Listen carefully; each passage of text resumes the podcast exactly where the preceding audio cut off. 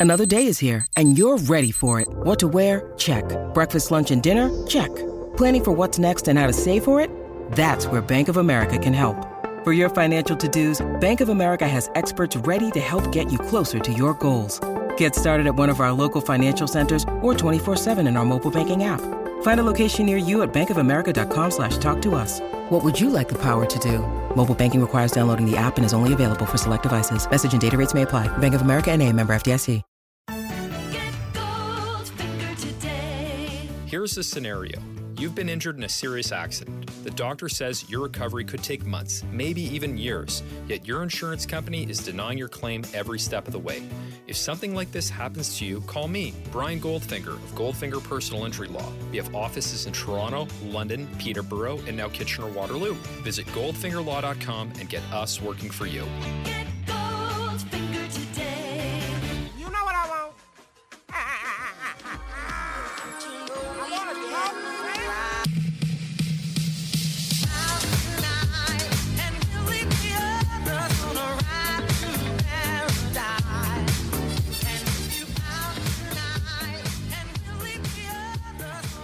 Hey, welcome to the Raptors Weekly Podcast. Yes, it's me, Samson Folk, and today a very special episode because there I've been bringing on my pals this year, and when I tell you this guy has good takes, watches a lot of hoops, and should be able to present them in you know an entertaining way, I really mean it. Trey, how the hell are you, man? I'm good, man. It's been a it's been a long time coming. Thanks for having me on the pod. I mean, we we had to do it. We just had to figure out if you wanted to do it first. I mean, you're you're a generational marketing whiz. We we didn't even know if you had time, really. Oh man, that that, that is big big praise. I, I hope I follow through. okay, so we've had two games since the All Star break, and I I wouldn't call basketball depressing, but it, I would say they were deflating because of the I don't know perceived inertia, momentum, whatever that the Raptors had going into the break. They'd they'd won a lot of games. They'd been playing good basketball, and they come out and drop two stinkers. The first of which is against Charlotte. I know you watch a lot of the Hornets, so what did you think about that game and maybe the implications of a possible play-in game between these two teams? I would say, like first off, I just want to say like I guess like a lot of people close to me would know like Charlotte is like my second team. They're like my mistress. The Raptors are are my wife. But um, like the biggest thing they they just didn't show up. Charlotte's really been struggling. They've had injuries with Gordon Hayward being out, Jalen McDaniels, and right right around the All Star break, it looked like they were going to fall out the play-in, simply just because the the crazy shots that they were hitting in the beginning of the year just weren't falling, and coupled with being a poor defensive team, it looked like with a tough schedule they weren't going to be able to muster enough enough wins to be around 500. But to like the Raptors game, all those shots that they were taking above the break on a drag screen were hitting over and over again, and the Raptors with injuries just weren't able to muster up like that that wave that Charlotte comes through when they're on fire. LaMelo didn't even play that great, like scoring wise. He was able to play make for his team, but Terry Rozier was able to hit threes at, at a crazy rate. With Fred hurt, Pascal, I think he had the flu, I'm mistaken. Um, we just weren't able to show up. On a playing perspective, I do think we match up really well. Charlotte struggles with size, and the Raptors have like this odd, odd combinations where literally they play everyone with size. They're not the greatest rebounding team. They don't have um, great interior defense. So I do think like with Pascal fully healthy, um, Boucher, Precious being able to crash the glass, I do think we'll be able to get offensive rebounds at a significant rate, and we'll be able to probably beat them, barring a, a crazy shooting night again from them. Okay, and so when I watch that game, one of the things that I think is a- focus for any team playing the Hornets is limiting their transition offense or their fast break offense, even because LaMelo is at his most valuable when he's making dynamic reads, and you can kind of limit those dynamic reads in the half court. Did you think that the Raptors kind of failed in that regard last? Well, not last night, but in the last time they played the Hornets. Um, definitely. Like Charlotte, when they play with pace and they're moving the ball, they're very difficult to stop because they Borrego does a really good job at making you defend all five players. They they have constant action going on, even when they're moving in transition. And now that since they did the Montrezl Harrell trade, they have like a consistent um, interior finisher who can finish off these Melo lobs. And we we basically saw that in the second half. Like Montrezl Harrell just kept destroying us inside over and over again, similar to the the Wizards game. I think that was the first game of the season.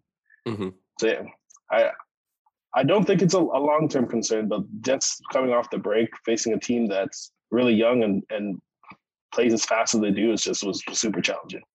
Yeah, it's uh, it was tough to watch, man. There was a lot of people who were like, "I'm turning this game off," and obviously, I'm not able to do that because I have to talk about every game afterwards. Uh, let's move on to Atlanta. So we get to play Trae Young. So the end of the game that the Raptors beat the Hawks in, where Trae was available, and then they had also beat them when Trae wasn't there. The Raptors switched three pick and roll actions. One was with Pascal Siakam onto Trae Young, and two were with OG Anunoby onto Trae Young. And he stonewalled Trae twice. And you can't extrapolate that into, oh, he'd do that the full game, but OG was gone. And the Raptors threw a bunch of different looks at Trae. They they did a lot of drop, both with Khem and with Precious, to varying degrees of effectiveness. They did they defended at the level of the screen. They did switch the blitz. And then the horn, sorry, the Hawks were just like, yeah, we're just gonna ISO Trae. And he killed Fred, Gary, Scotty, Malachi, and for whatever reason, Chris Boucher got the got the assignment for one possession. And so, what did you think about that, man? Um, yesterday was crazy because that was probably the, the most dominant star performance I think we've seen in a Raptors game in quite some time. Like what Trae Young was able to do, especially without John Collins, it's very it's very rare that the Raptors allow a star player to really have like one of their best games of the season. The whole philosophy is letting somebody else beat you. And for him to be able to consistently get by great defenders like Fred, Pascal, Precious did a pretty good job on him. Um, but he was able to freeze everybody with in drop defense by d- disguising his floater and finishing it into a, a lob pass or finishing with that actual floater. It's a shot that he does every single game, and you know exactly how the Hawks play every single time, but you can't stop it.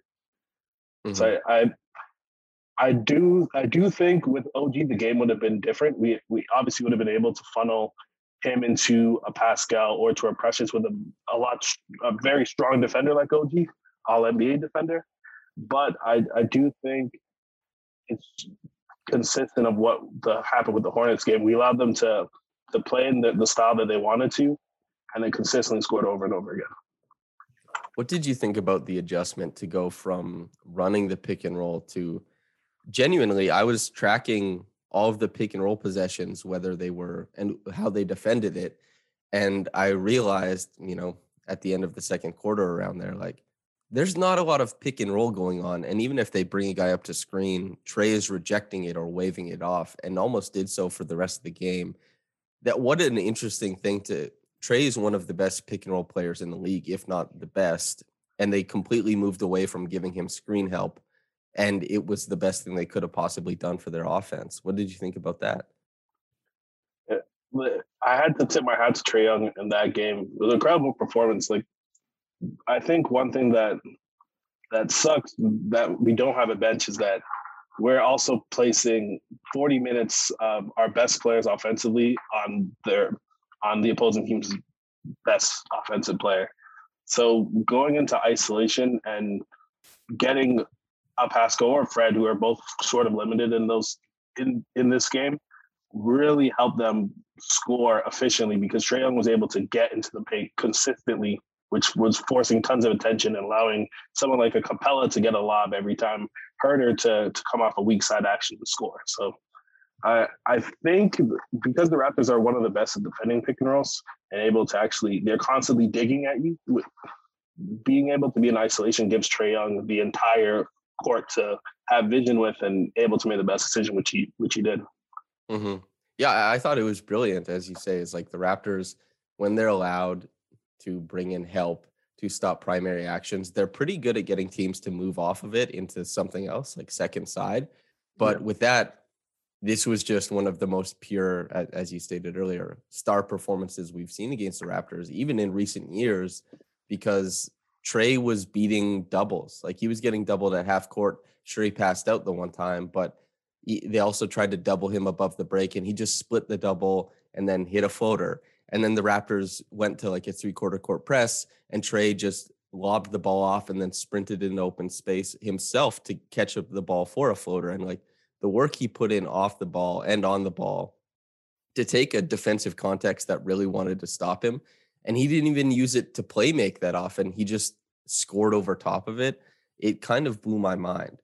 The the lone bright spot though, I would say, over the two games is actually Precious Achiuwa, fresh off of his Rising Stars performance where he he was able to mystify uh, lookers on because of how well we know how Precious plays, how confusing Yeah. it can be at times, the decision making and how glamorous some of his best plays can look. What did you think about Precious over the past two games? I, I think he's he like you said he's been one of the biggest bright spots and I, I see like he's turning into like a special defensive player. He's able to both handle his assignment with larger bigs and he's also able to switch on the guards and funnel them into the help, which is what the Raptors do best. Um, with with Precious, like some of his like bigger mistakes, like like you said, overshadows everything that he might do at certain times.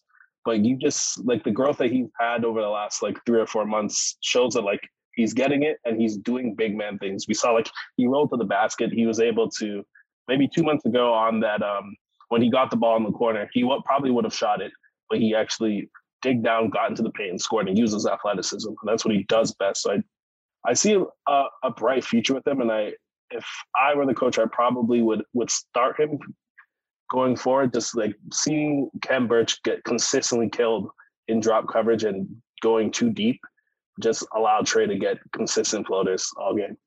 hmm Well, that's that's my next question. Probably is, is Precious the starter when you're looking at OG being out, or do you try and reconfigure the starting lineup so that Precious is always in the starting five? Like, has he impressed you that much?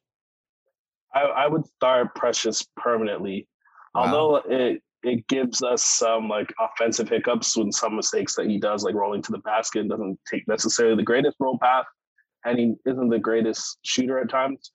But I just think the defensive impact and the the help that he gives someone on Pascal, who's who's who's given so much responsibility and has to be the rover and be able to switch onto several different screens, it gives us that versatility and someone who's actually going to be impactful as a, a rim protector on that end. So I, I think going forward, I, I would start him. And Khem Birch is a great passer who would be great in bench lineups, who has has a push shot, is able to make the right play. But I would say with the starters, we need someone a bit more impactful.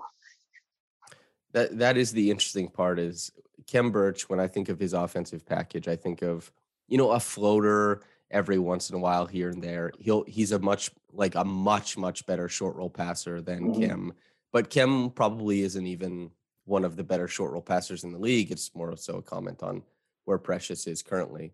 But how how many of those do you miss in a game? And are the Raptors creating for that type of shot that often anymore? Because earlier on in the year with Fred, I think having a lot of the offense, I felt like there were a lot of short roll opportunities and a lot of pop shots sitting there. And that's where Khem, instead of Precious, might have given more points. But Pascal taking so much more of the offense, and maybe not over these past two games, but Pascal taking so much more of the offense has created better looks than the the pop shots. It's created better looks. It's from three. It's created more layups. And Precious has gotten more dunks and has just been kind of hovering around the dunker spot, a la Chris Boucher. And I think it's really worked out that way that you can finally look and say, I'm gonna take the offense defense trade off between Khem and Precious. I who would you drop out of the starting lineup to make room for Precious then when everybody's healthy? Well, I, I'd hate to say this, but I would probably have Scotty Barnes come off the bench. And that, mm-hmm. that that that is my son. That's my favorite actor on the team. But I, I think especially a lot of his offensive touches, we could expand with him coming off the bench. He played relatively the same amount of minutes, but coming off the bench, he can get more lead ball handler touches, able to utilize his his post ups and coming off the weak side, like we saw against um, the Hawks, where he played a lot better, just being able to come off the weak side and, and finish. So I think um, him being able to expand his offensive game on the bench might be actually the best thing for him. And as well with uh, a lineup with Precious and him out, the s- floor makes a lot more sense where P can be able to take the ball mid post, Precious can sit in the dunker spot, be able to to work off of Pascal's creation, and then you have three high level shooters all around, which is very difficult to guard. Uh, yeah, That's what I th- I think that's I think that's the the correct. I would agree with that, and it, it sucks to say because Scotty Yep. has had such a tremendous rookie year and has done a lot of things that weren't expected of him. But even when he was playing both aesthetically and you know you watch the tape and you see a guy who's been impressive in a lot of different areas. He's, you know, an above average offensive rebounder, one of the best in his class. He's one of the best isolation players in his class. Those two things have been standout, but his defense hasn't been good. And his skill set still does mitigate some of the other guys on the roster who are much better at creating currently. And so you have to ask yourself, like, what what is the best five man lineup? And that that definitely doesn't include Scotty Barnes right now. And then Yeah. you just have to weigh, okay, well, i i are we are we going to risk any type of development or distaste from Scotty, or how does this look? But I, I hope you would see it your way, where there's more opportunity for ball handling possessions and stuff like that if he goes to the bench and he can kind of homogenize some of the bench looks into Scotty time, and I think that would be kind of awesome. But yeah, Precious Precious has just been tremendous so far this year, so I think it's really interesting to think about, you know, Yeah. how much extra room he should get. So there's another big man on the roster. We've discussed Khem today. We've discussed Boucher eh, eh, sparingly, of course, but we have discussed these guys. And Thaddeus Young, the Raptors traded their first round pick this year, and they got back a second round pick of the Detroit Pistons. And they they got Thaddeus Young. Goran Dragic went the other way, which is basically like nothing. It's just salary.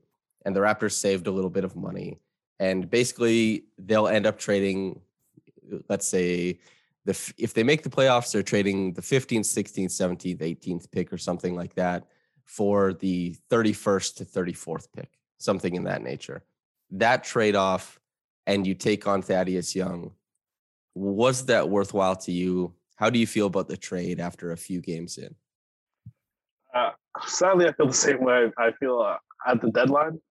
I don't think it's a good trade. It ruined my day. I would say. Um, just because uh, we, as like Raptors fans, we came into the day um, hearing that like Talen Horton-Tucker was probably the most likely target, and which makes sense. Like on like on on its face, it's he's a guard. He's able to apply rim pressure. He can defend a bit, so it makes sense where we're really lacking in in versatile guards who can actually do things offensively. Dalano has been good and and has surpassed probably everyone's expectations, but ideally you you'd want someone who can create more in a half court setting. Dalano's at his best in transition and providing energy and being infectious in that way. But I thought the guard position was probably where we needed to address things the most. That that's a good player, and he's able to be a great connector on off bench lineups and be able to. I think we've seen the last few games he's been able to finish off of some of the stuff that the primary guys are able to do. But we're giving up the 18th pick currently for the 31st pick, and that's a significant range. That's between Ma- um, Tyrese Maxey and someone that's going into the second round. Um, and I think our greatest asset as an organization as the Raptors is drafting. So I, I would ideally want them to have the largest talent pool to pick from. And with the 31st pick, I'm sure they're going to get some good guys. There are some good guys in college or hovering around the second round. But um, I think we would have done a lot better drafting someone with the, the 18th pick is what we have currently and continuing to grow with our, our young team. It seems like we made a trade that we're probably maybe a year or, two away, possibly, because I don't think we're necessarily a contender right now, but we are a good team. I don't think that changes that at least at least getting us into the second round or maybe beyond. I don't think he would be able to do that. Okay, so I have a statistic here just for you, Trey, and I, I'd like to hear your live reaction for it. So there are 30 teams in the NBA. You know this. Yeah. They all have among their players, among their roster, an average draft position. Boston, for example, their roster has an average draft position of the 17th overall pick. They are third. The Raptors are 29th, and their average roster is the 36th overall pick. What do you make of that? I, I Masai probably needs a larger raise than he already got. I, I I would say we've had great history, and that's probably why a lot of the fan base is is okay with the the trade. But we also saw what we did with the fourth pick, like for example, like we, although Masai took someone that necessary, like the media or even the fan base wanted to pick, it's changed the landscape of our future. And if we were able to get another pick within the within the teens, I think the last person we picked close to that range was OG, if I'm not mistaken. He probably went like 21, and you see the impact that he's able to make. So I, I, I trust Masai. I'm sure we're going to get someone great at the 31st pick. It's just difficult to, to see that we traded a pick away for someone who's in their mid 30s who isn't going to like take us to the next round. Yeah, I when I when that trade came down, you and I talked about it. We talked it with among many of us, and I remember thinking not really about how much they paid, but I was just watching Thaddeus Young tape, and I, I was thinking about what article I was going to write, and I was thinking about how Thad Young fit. And then I did all the I did all the film. I watched it, and I came away thinking, yeah, Thad will help. He's a good player, and he's going to help. But then once I got done the film and wrote my piece, I kind of sat down with it and said, so what did they give up? And what is the the high, the high end of this trade and what is the low end of this trade? And I came around to your point of view where I said to myself like the low end of this trade is pretty low because you know as you said it's the difference between Tyrese Maxey and Malachi Flynn maybe. And Tyrese Maxey is currently on national television right now as the third guy in the James Harden and Joel Embiid, you know, trio and Tyrese Maxey has been incredible. And there's a lot of players who in the teens get picked and are just tremendous at basketball. And if you like a guy in the draft and he starts to rise, you really will kick yourself for giving up between 12 and I don't know, 16 spots in draft position. And that's a really, really risky play for the Raptors. And adversely, you look at it and you say, okay, well, what did they gain? And Thaddeus Young, could he help swing a playoff series? Could he even help swing a game in the playoffs? And it's really tough to see that happening. And then you wonder, well, what is the, you know, what is the value intangibly? Can he help guys develop? Is he going to be like a Scotty mentor? All that kind of stuff. The stuff we have no idea about, the stuff that will only come out in two or three years.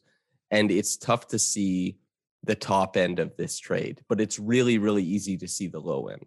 And that's kind of where I'm sitting with it. Yeah, I, I think we're on on the same page there. I would I would love for for Thad to take us into the next round. I'm that still is a possibility, but losing in the first round and then giving up, say, the 17th pick doesn't seem like it's necessarily in our best interest or in the right direction of where we're going. I know you pay a lot of attention to what we have an ongoing joke is that like you start scouting when people are like seven years old, you know? Like you're like, damn, like that kid has a great wingspan, he's got a handle, he might be seven, but the Raptors might be really nice in 2041, something like that. Is there anybody that you think might be around the, I don't know, the 16th to the 21st pick in the draft next year that you're worried about losing out on?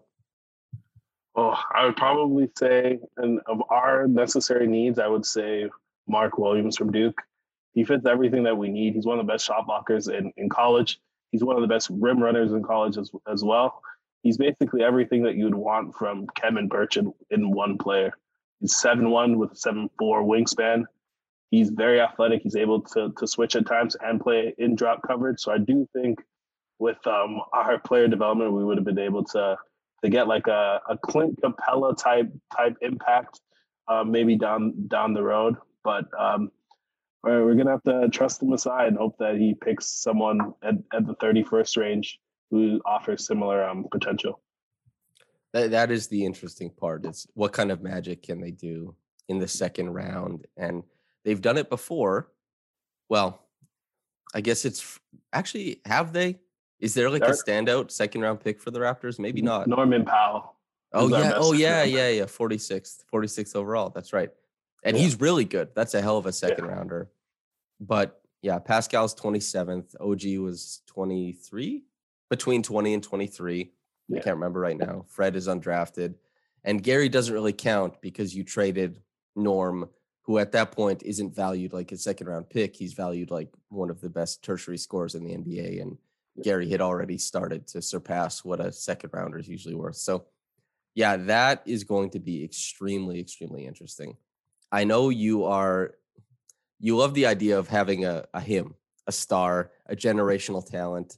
And this is something we talk about all the time. And you look forward to drafts in the future and up and coming players like Victor Wembanyama and guys like that. And so once we get back from the break, we'll have a discussion about Pascal, Fred, him status, and where they're able to lead the Raptors and all that kind of stuff. But before we get into that, a quick message from our friends over at Jack Health. So, if you want to get to the top of your game, Jack Health at www.jack.health is an online service for men's health that handles the doctor's appointment, the prescription, and the shipping, which, by the way, is free. All you need to do is stay home and relax. They've got stuff for sexual health, daily health, hair and skin, you name it. Order what you want, fill out some questions, and get it shipped straight to you. Skip having to lay out all your medical issues in the clinic, waiting room, whatever, and keep your private business private. Free shipping and easy prescriptions. Boost your game and do it all from the privacy of your own home at www.jack.health. Okay, so Trey, marketing whiz, how was my read through? What did you think? Uh, You're the best in the business. You know, you know exactly what to do. It's like, I can't tell you anything. Okay, okay. Best in the business then. Generational talents. I am working on a piece right now. I don't know when it's going to come out because I have to wait for Pascal to play a better game. Um, about Pascal kind of vying for all NBA status. Fred has had, I would say, like an in vogue boutique type of all NBA status. You know, the the in writers, the guys who are more into catch alls and analytics and stuff like that will definitely lean a lot more towards voting Fred for all NBA. And the you know legacy traditional media probably won't give him any attention. But the Raptors have players in that, I guess, in that area, let's say. Not the top, top end, but they have all NBA level players if they get there, if they don't, whatever. What do you make of the, I guess, the future of this team and how Fred and Pascal both fit into it? And has that changed from the start of this year?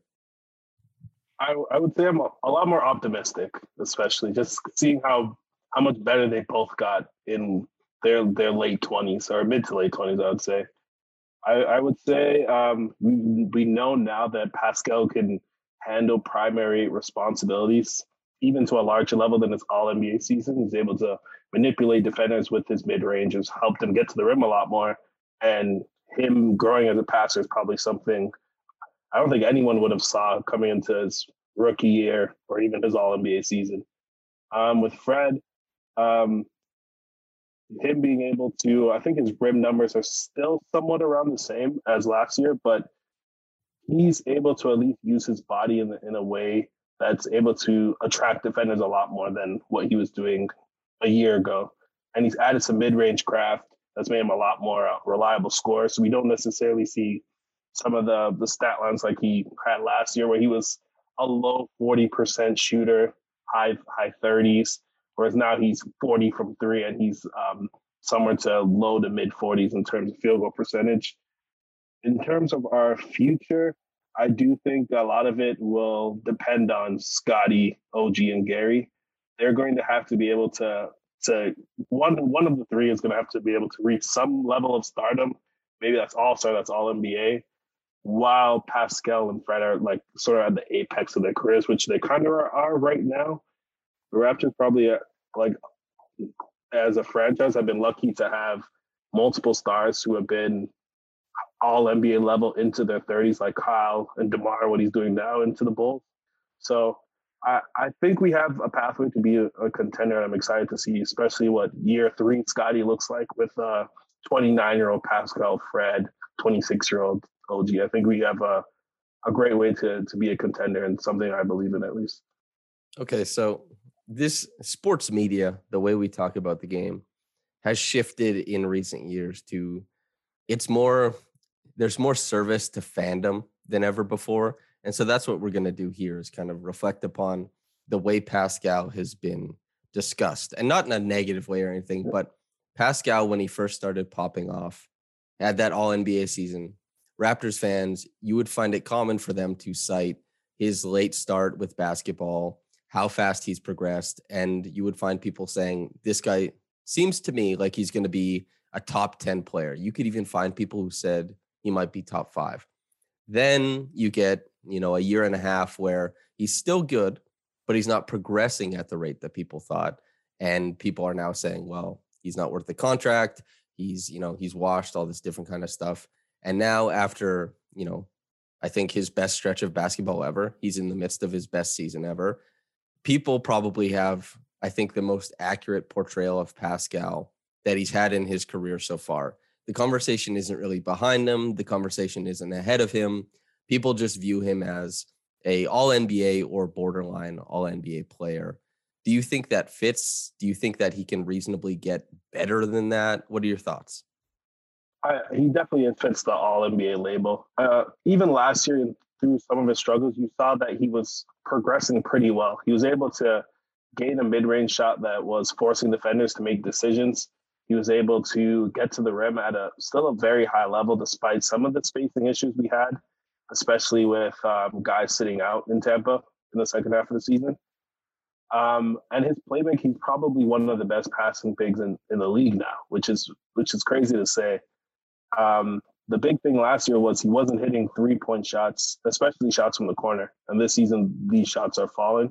I do think he has some room to grow as probably uh, off the dribble shooter, which will probably help him in the in the playoffs, just because defenses are naturally shrinking the floor, making you have to beat their best defender over with with help coming all the time.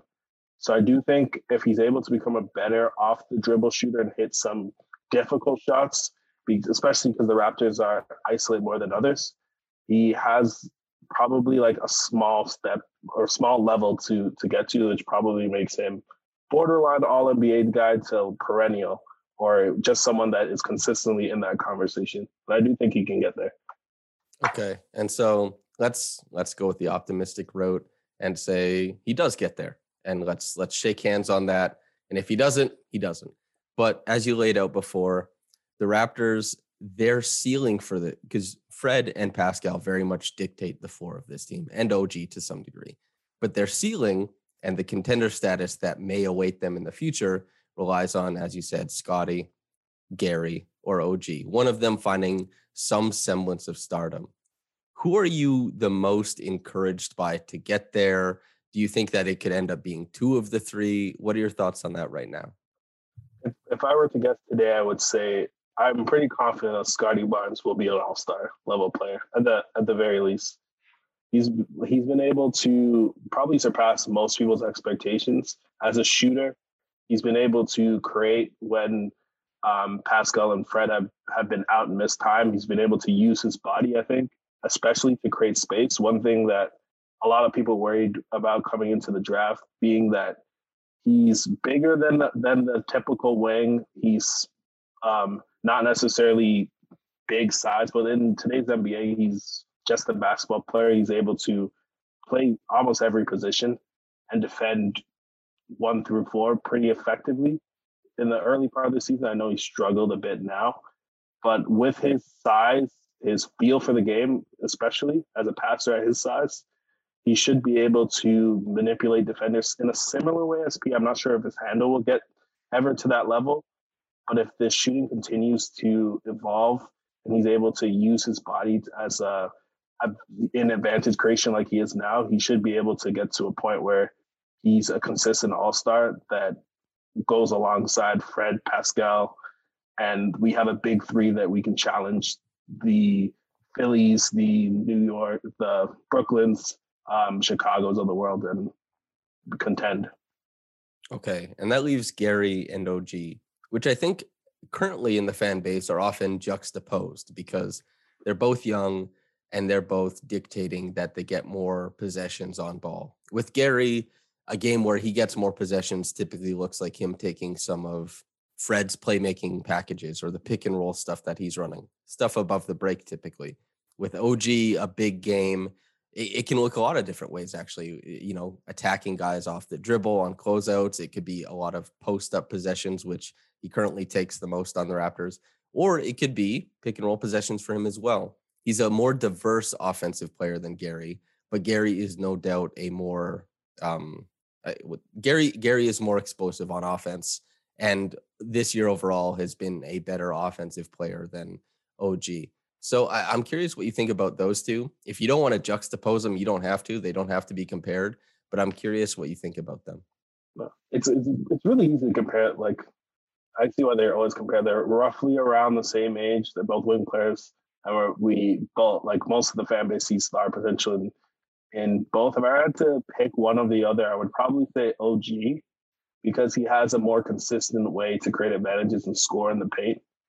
I think on, a, on another roster, he's probably their four man, similar to like a Miles Bridges, where he switches and defends one through four, but then he's also attacking the opposing team's um, big, where he has with with OG, he actually has a, a strength advantage over a lot of natural fours and speed as well, where he's able to get into the paint and score, and then spot up and hit um, three pointers when when he needs to. Um, I would say his mid range shot hasn't come along like his his three point shot. He um, the numbers of him off the dribble isn't necessarily where you want to be, but he's shown and he's shown flashes that he can hit those shots.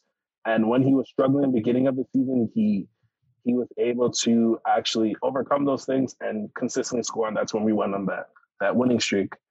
Um, when it comes to Gary, I the reason why I would prefer um, OG over him in terms of picking who would reach stardom is with Gary. He's a lights out shooter. He's been one of the better shooters in the league this season, but all the shots are hard.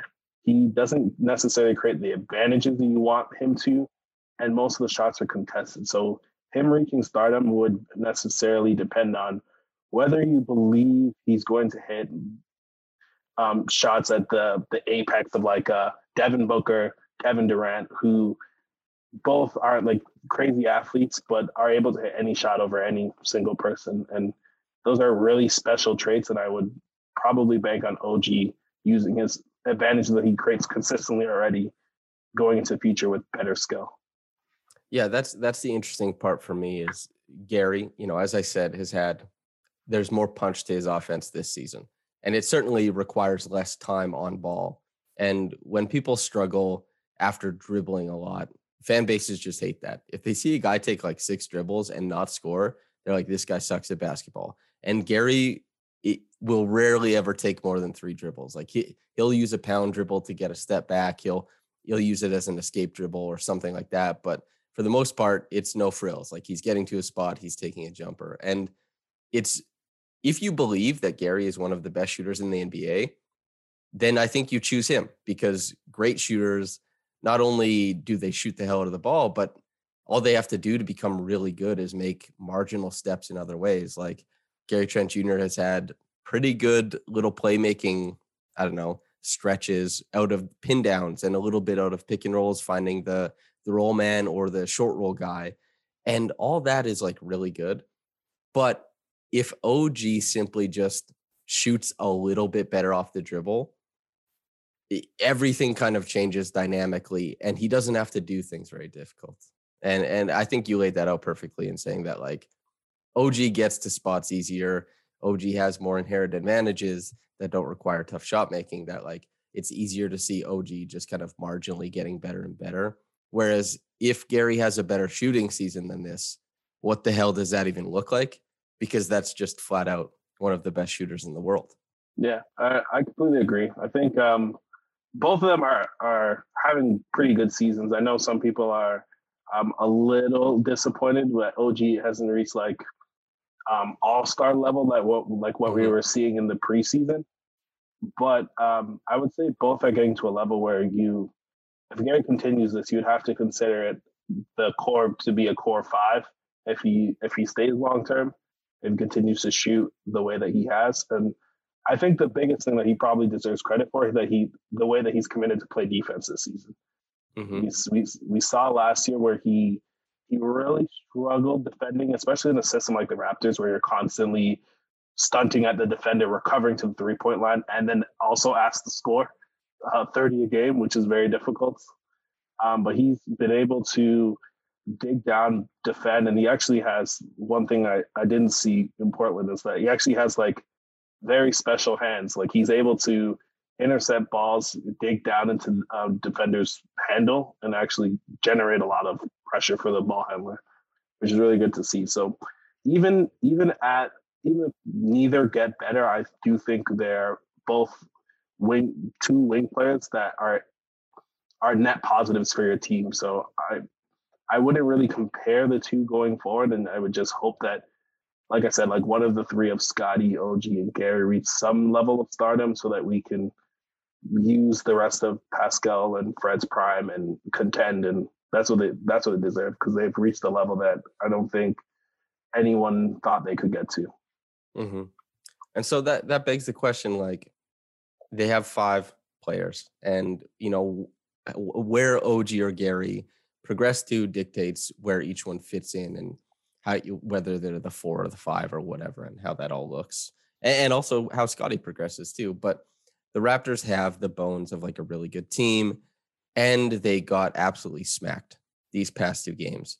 Do you take much stock in what's happened recently? Is this to you just like, eh, you know, sometimes you play bad? Is this, you know, indicative of a, a team that has ups and downs and can't capture anything, you know, consistent? Uh, I'm curious what you think.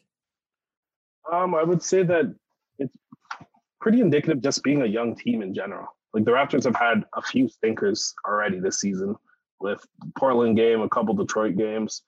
Um, they usually don't happen back back to back games, but I would say it's it's we're coming right off the break. Fred is like he said dealing with knee injuries. Pascal had the flu, so we're we're not at a point where both of them can have an off game and like like the Hornets game and and we be able to win or even be competitive. We need both of them to play very well and to win games. It's just because we have the worst bench in the NBA currently. But um, long term, I wouldn't really say this is a, an issue. Mm. Uh, to quote Fred after last night's game, we play young and dumb a lot. Sometimes we get away with it, sometimes we don't. And yeah, he's he's always had a skill for being concise and like having very good punchy quotes. But you brought up something really, really insightful earlier, which was that OG maybe would would be better suited to be playing like a more of a Miles Bridges type of role, and that he's being put into uncomfortable positions on offense on this Raptors team. And so I'm curious, given that the Raptors have such a unique context, what you think about it, because I've gotten this opinion from you know most people who come on this podcast. The everybody's six nine and we play that way, and you know we we attack and we we pressure the ball and we rotate, we stunt. What do you and and we go after offensive rebounds like crazy. I, I am really curious what you think about this overall context that Masai and Bobby have put the coaching staff and the players in. I- think it provides a very great floor for your team because uh, the Raptors currently aren't necessarily the most efficient team coming coming um, offensively, but we just get so many more possessions because we have Boucher who's crashing off the glass, Precious, Birch, um, OG even at, at times who are long, athletic, able to wreak havoc and get extra positions for Fred, for a, a deep three, a Pascal, for additional positions. Scottie as a play play um, finisher, like you said, he's also one of the best offensive rebounders we have on the team. So I do think it provides a great floor, but in a playoff situation, we we are going to need people who are who can hit shots. Just because the Phoenixes of the world, like we saw that that game where they were able to tighten down on, on defense, and we weren't getting those those um, offensive rebounds. We're going to need consistent scores, and right now we have Pascal, who's probably our best playmaker on the team, with and three other people on on our squad who actually can shoot. So I don't really, I'm not really concerned about like um, going doubling down on size, but I do think the size has to be coupled with skill, which we're we're lacking currently. Okay, and so are there dream prospects you see in the future, and not even just for next year, but just out out in the future, guys that you you would just love to have on this team? in the I'll, I'll name a couple draft people. Um, he's someone that might actually into our range since he is leaving school. Like someone like a Patrick Baldwin, for example, six nine, very long. If you get him to commit to defense, he should be uh, a net positive, and he can shoot. Shoot. He can. He's a what. Although he isn't showing it necessarily in college, in high school he was heralded as one of the best shooters in the world already. Um, he's probably had too much um, burden of creation, but on this team, for example, we'll be able to. He'd be getting a wide open kick out because Pascal is getting doubled by the the opposing team. So he would getting a knockdown shooter who fits our our our label kind of makes the most sense going forward. I, I know we're not in the Jabari Smith range, but I would imagine the Raptors would have him number one on our board. We we need shooting because we only have three people on the team who can shoot right now. But I, I I'm starting to believe in the philosophy of getting as long as possible, just because the the NBA is a lot smaller in terms of like positionally, and we've been able to overwhelm almost everybody with our, our size and length and we've been able to stay in games because of that reason against teams that might necessarily have who, who might have more talent than us. And then, so the next question I have is: Is it worth it to buy into this philosophy? Like, would if are are there players that if they're available, you just say screw it? Like this player makes us move away from this whole six nine everybody like size thing. How how married are you to that idea? Um, like generally, how I think about basketball is that we should just get five good players on the floor and Yeah. and put them and put them on the court. Because if we had the strategy that's like a few years ago, that means that Fred isn't on this team per se, and obviously, like he's one of the best net positives if you look at every event stat. He's one of the biggest um, net positives in the league right now. So I, I, I think it's a strategy that does make make sense. We see like some teams doing something similar, like Minnesota, for example, with they have tons of length and size as well defensively, with a couple shot makers and playmakers. But um, I don't think it should stop us from taking like a good basketball player. Yeah, That makes sense to me. Trey, do you have any parting shots for the people listening at home before we get out of here? Okay. Um, I, I just want to say I, I think the Raptors are, are going to make the playoffs. Uh, I don't see a scenario where we lose to to the Hawks again in a potential plan, unless Trae Young is is going to be Michael Jordan again. I, I don't think that that's going to happen. So yeah, I, I I'm really optimistic in terms of the season. Um, I want to see Precious be the starting five going forward, and um, and yeah, just thank you for having me on. Yeah, man. Just wanted to give you an opportunity to put things on wax in case you wanna you wanna flex the predictions later. You know what I mean? Oh, I, I do have one prediction actually. Okay. If, if we play the Chicago Bulls, we're, we're, going to win in seven. Okay. That that was for Kai. It was. Very good. Very good. Trey, thanks so much for coming on, man.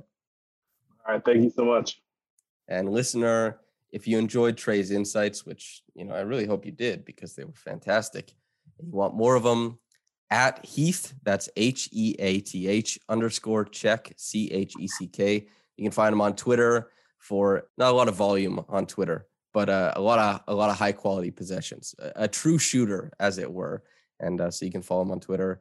Once again, Trey, thank you so much for coming on, listener. I hope you enjoyed it, whether you got into it in the morning or at night. Have a blessed day and bye.